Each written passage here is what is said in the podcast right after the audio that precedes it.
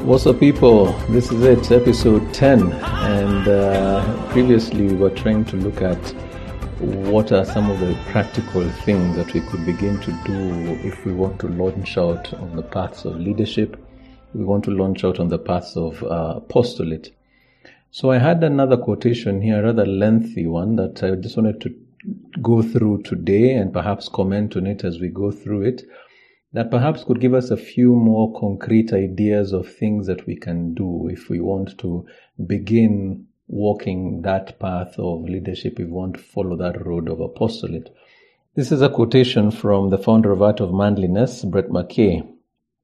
So he writes, "There are many unjust things happening in your community, state, nation, and world that fail to produce righteous indignation, because men do not care to educate themselves about what is happening. To do this, men must have a firm grasp of culture and ideas, keep abreast of current events, and take time to travel outside their usual sphere of life."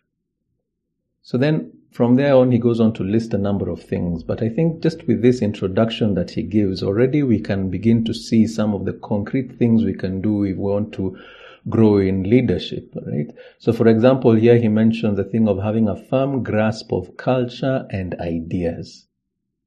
Culture and ideas.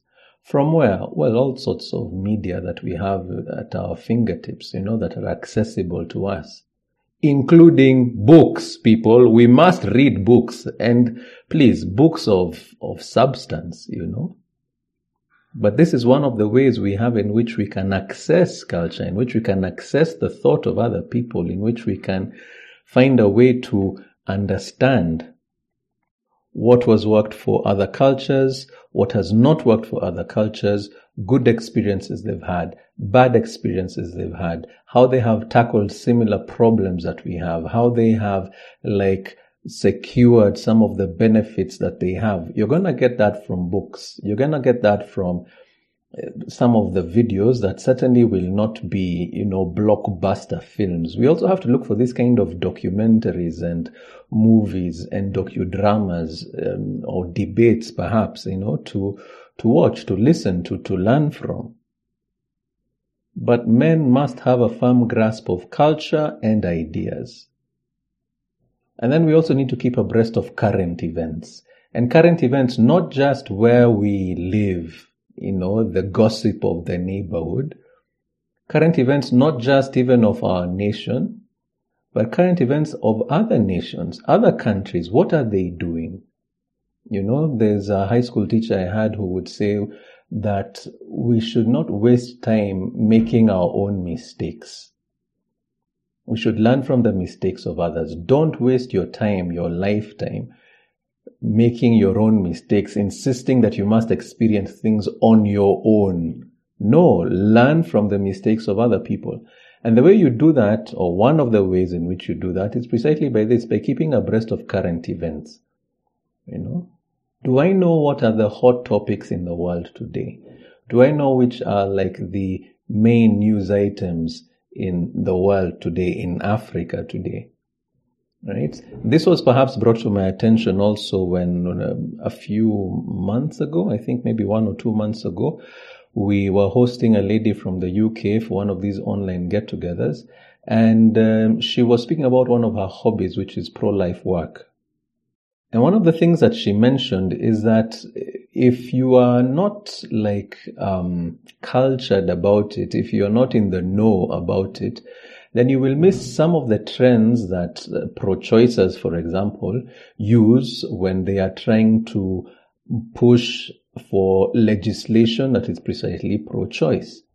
And she would say sometimes you're so concerned about your own country that you fail to see what these guys are doing in your neighboring country, or a country in the same continent as you are in Africa. And you seem to think that, okay, no, we are safe. We have managed to kind of uh, put off these people, to spur them off. We don't have to worry too much. Little do you know that they are making inroads, that they are making headway in other countries very near you.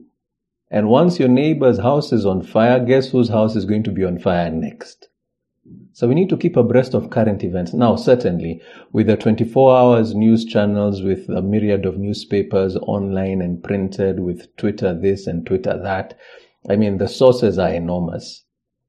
But we need to ask somebody who knows more than we do, look, which are the ones where I can get, like, the main, most pertinent news items?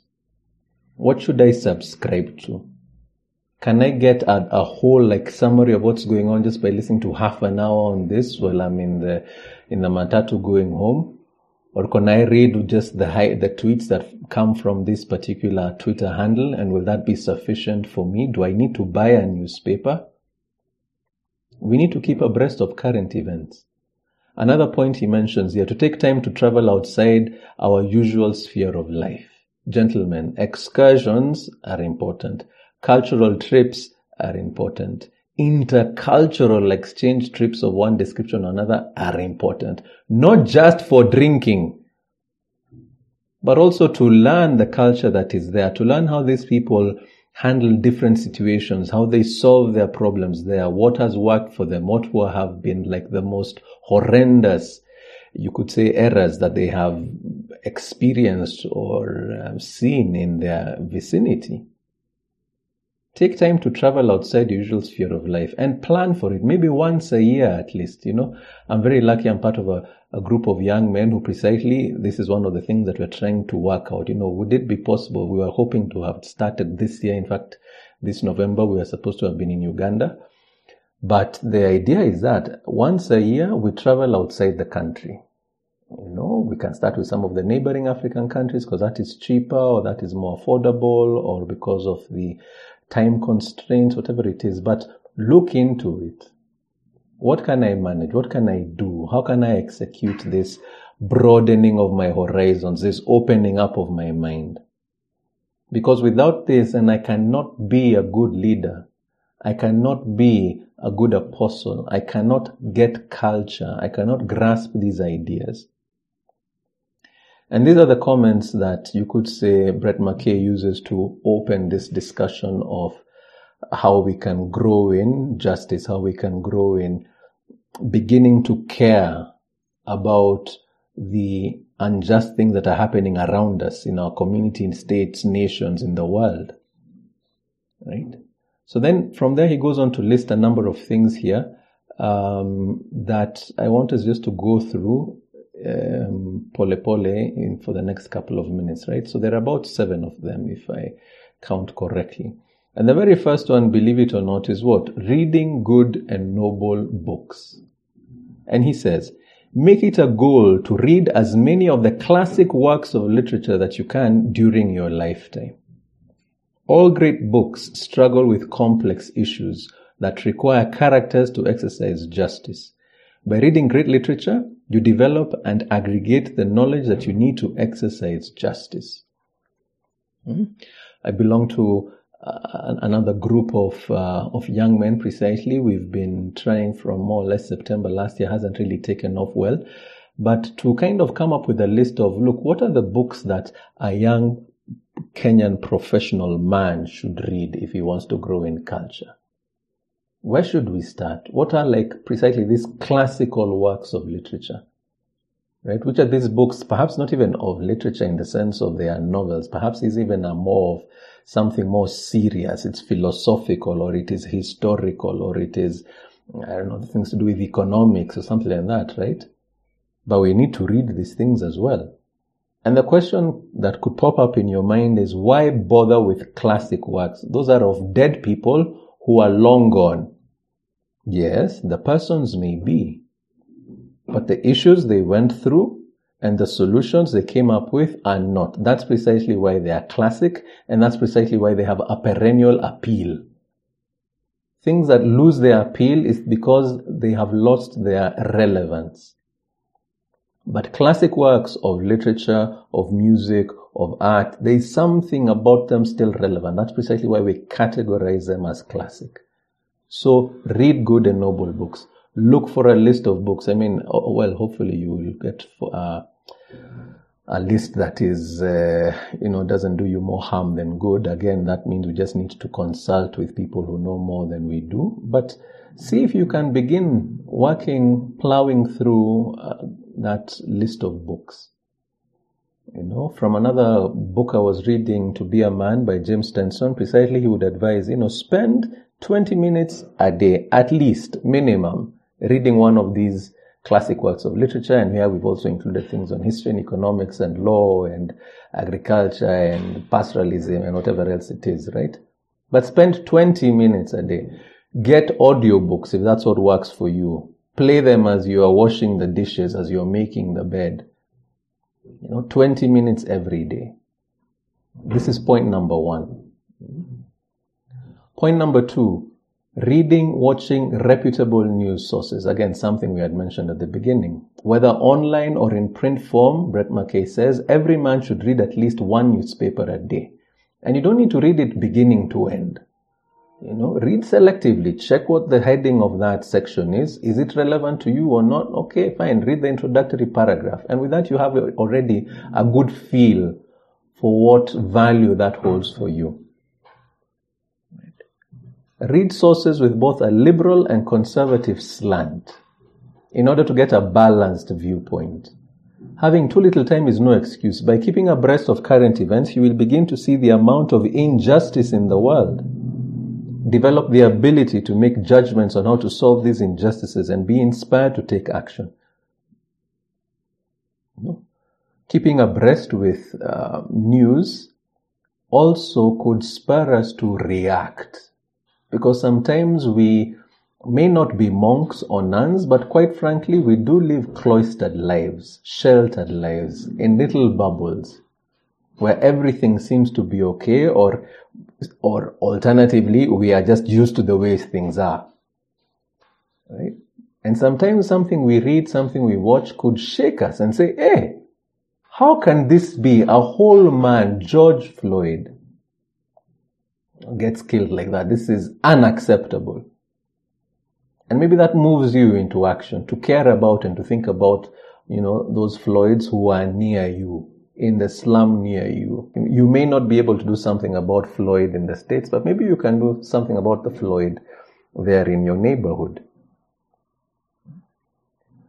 Number three, he suggests, travel and leave your comfort zone. And he comments, while I don't believe the need to travel is a legitimate excuse for putting off commitment, it is undoubtedly a singular way to educate yourself.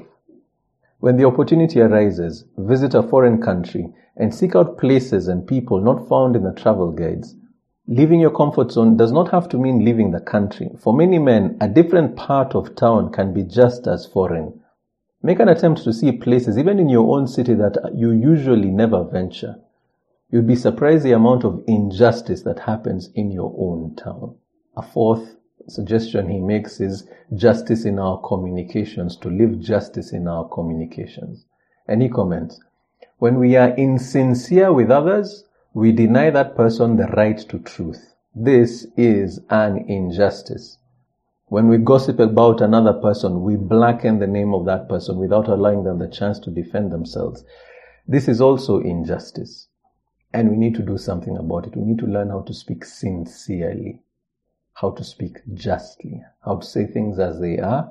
And if for whatever reason we can't say something positive about somebody else, well, either we shut up, we keep quiet, or we say it in a way that even if he were present there in that conversation, he would not be offended.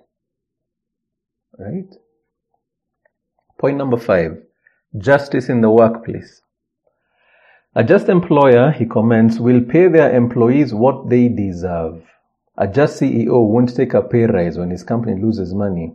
And when the company does make money, he will spread some of that wealth down to the workers who help make that profit possible.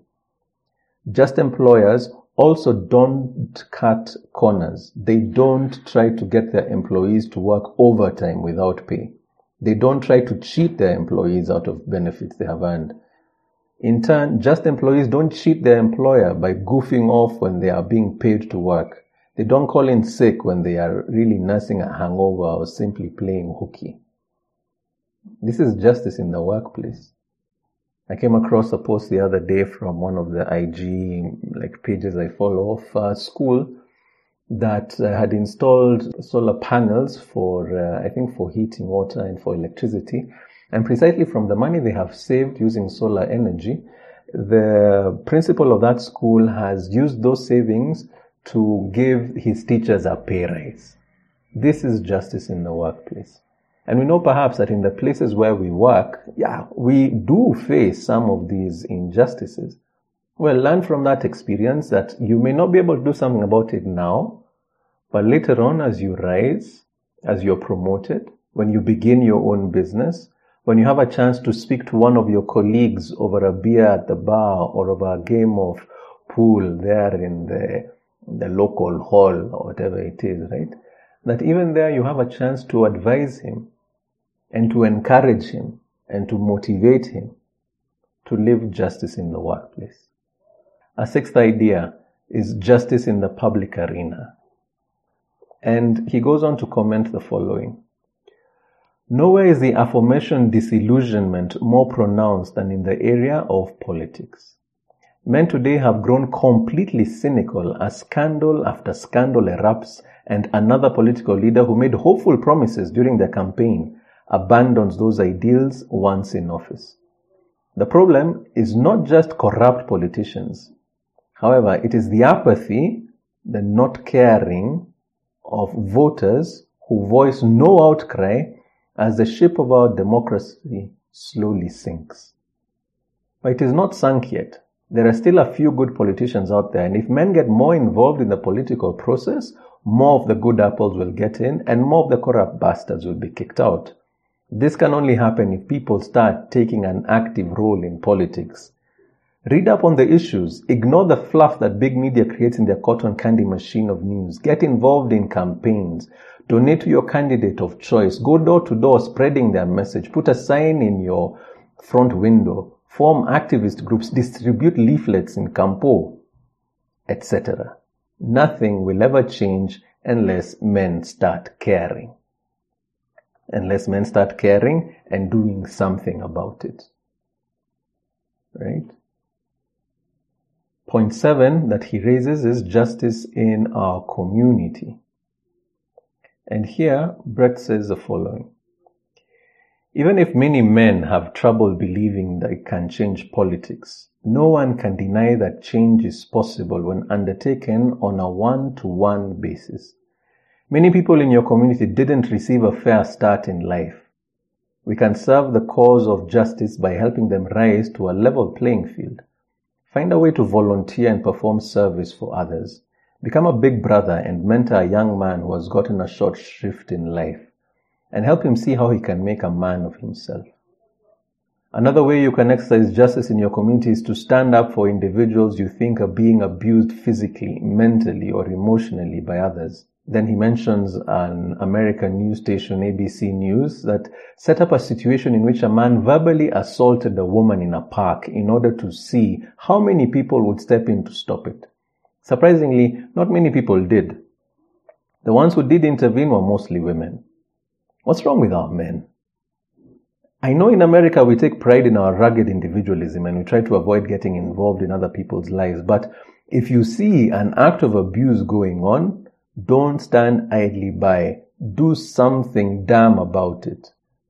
And yes, here in Nairobi, very far from the States, perhaps the circumstances are not exactly the same in terms of, man, yeah, if I get involved, I could also end up injured. I could also end up hurt. Okay, but have you thought about it? What can you do really? You know, with my phone, could I post a, a video about it? Could I make noise, alert one of, you could say, the social media, media influencers about it? You know, this what we call the Twitter warriors, the keyboard warriors. Is it possible that in my own estate, in my neighborhood, in my apartment block, I could do something about it? I could start something there that perhaps prevents the same thing from happening where I live, where I work. You know, but what cannot happen is that we just walk. You know, ear pods plugged in, eyes fixed on infinity straight ahead. and we completely ignore what's happening. That can't happen. And then lastly, he gives a point of justice in the world. And he writes, once you start paying attention to current events, you will be struck by the amount of injustice in the world. Lots of attention is given to causes such as AIDS or world poverty. These are noble and worthy causes, but I feel that we often go about solving them in the wrong way. Throwing huge concerts to raise awareness about global poverty or just throwing money at poor countries is a good start, but we don't solve the problem. There's an awful lot of smug back patting that goes on at such events. The awareness wears off after a few weeks, and corrupt governments in poor countries waste the money that we give them. If you'd like to fight injustice in the world, join the Peace Corps or work for UNICEF. If all you can do is donate money, make sure you to donate it to a reputable non-governmental agency that will use most of your dough to help people, not pay for administrative costs. Another great way to help alleviate poverty is by funding microloans to enable people in developing countries to start small businesses. And if you're feeling really ambitious, start tithing. Tithing is often associated with giving to a religious organization, but it doesn't have to be. If you don't belong to a church, if you're not religious or don't even believe in God, you can still tithe. Find a cause you're passionate about and donate a percentage of your income to it. It can be anything, the environment, a political organization, or a charity. Donating your money to a cause or an organization is a reflection of your values. It's your chance to put your money where your mouth is. So I encourage you just to perhaps go through this list that Brett McKay suggests slowly. Think about it. See if you can come up with one or two or maybe maximum three concrete resolutions of what you can do in order to grow in this aspect of leadership, in order to grow in this aspect of apostolate.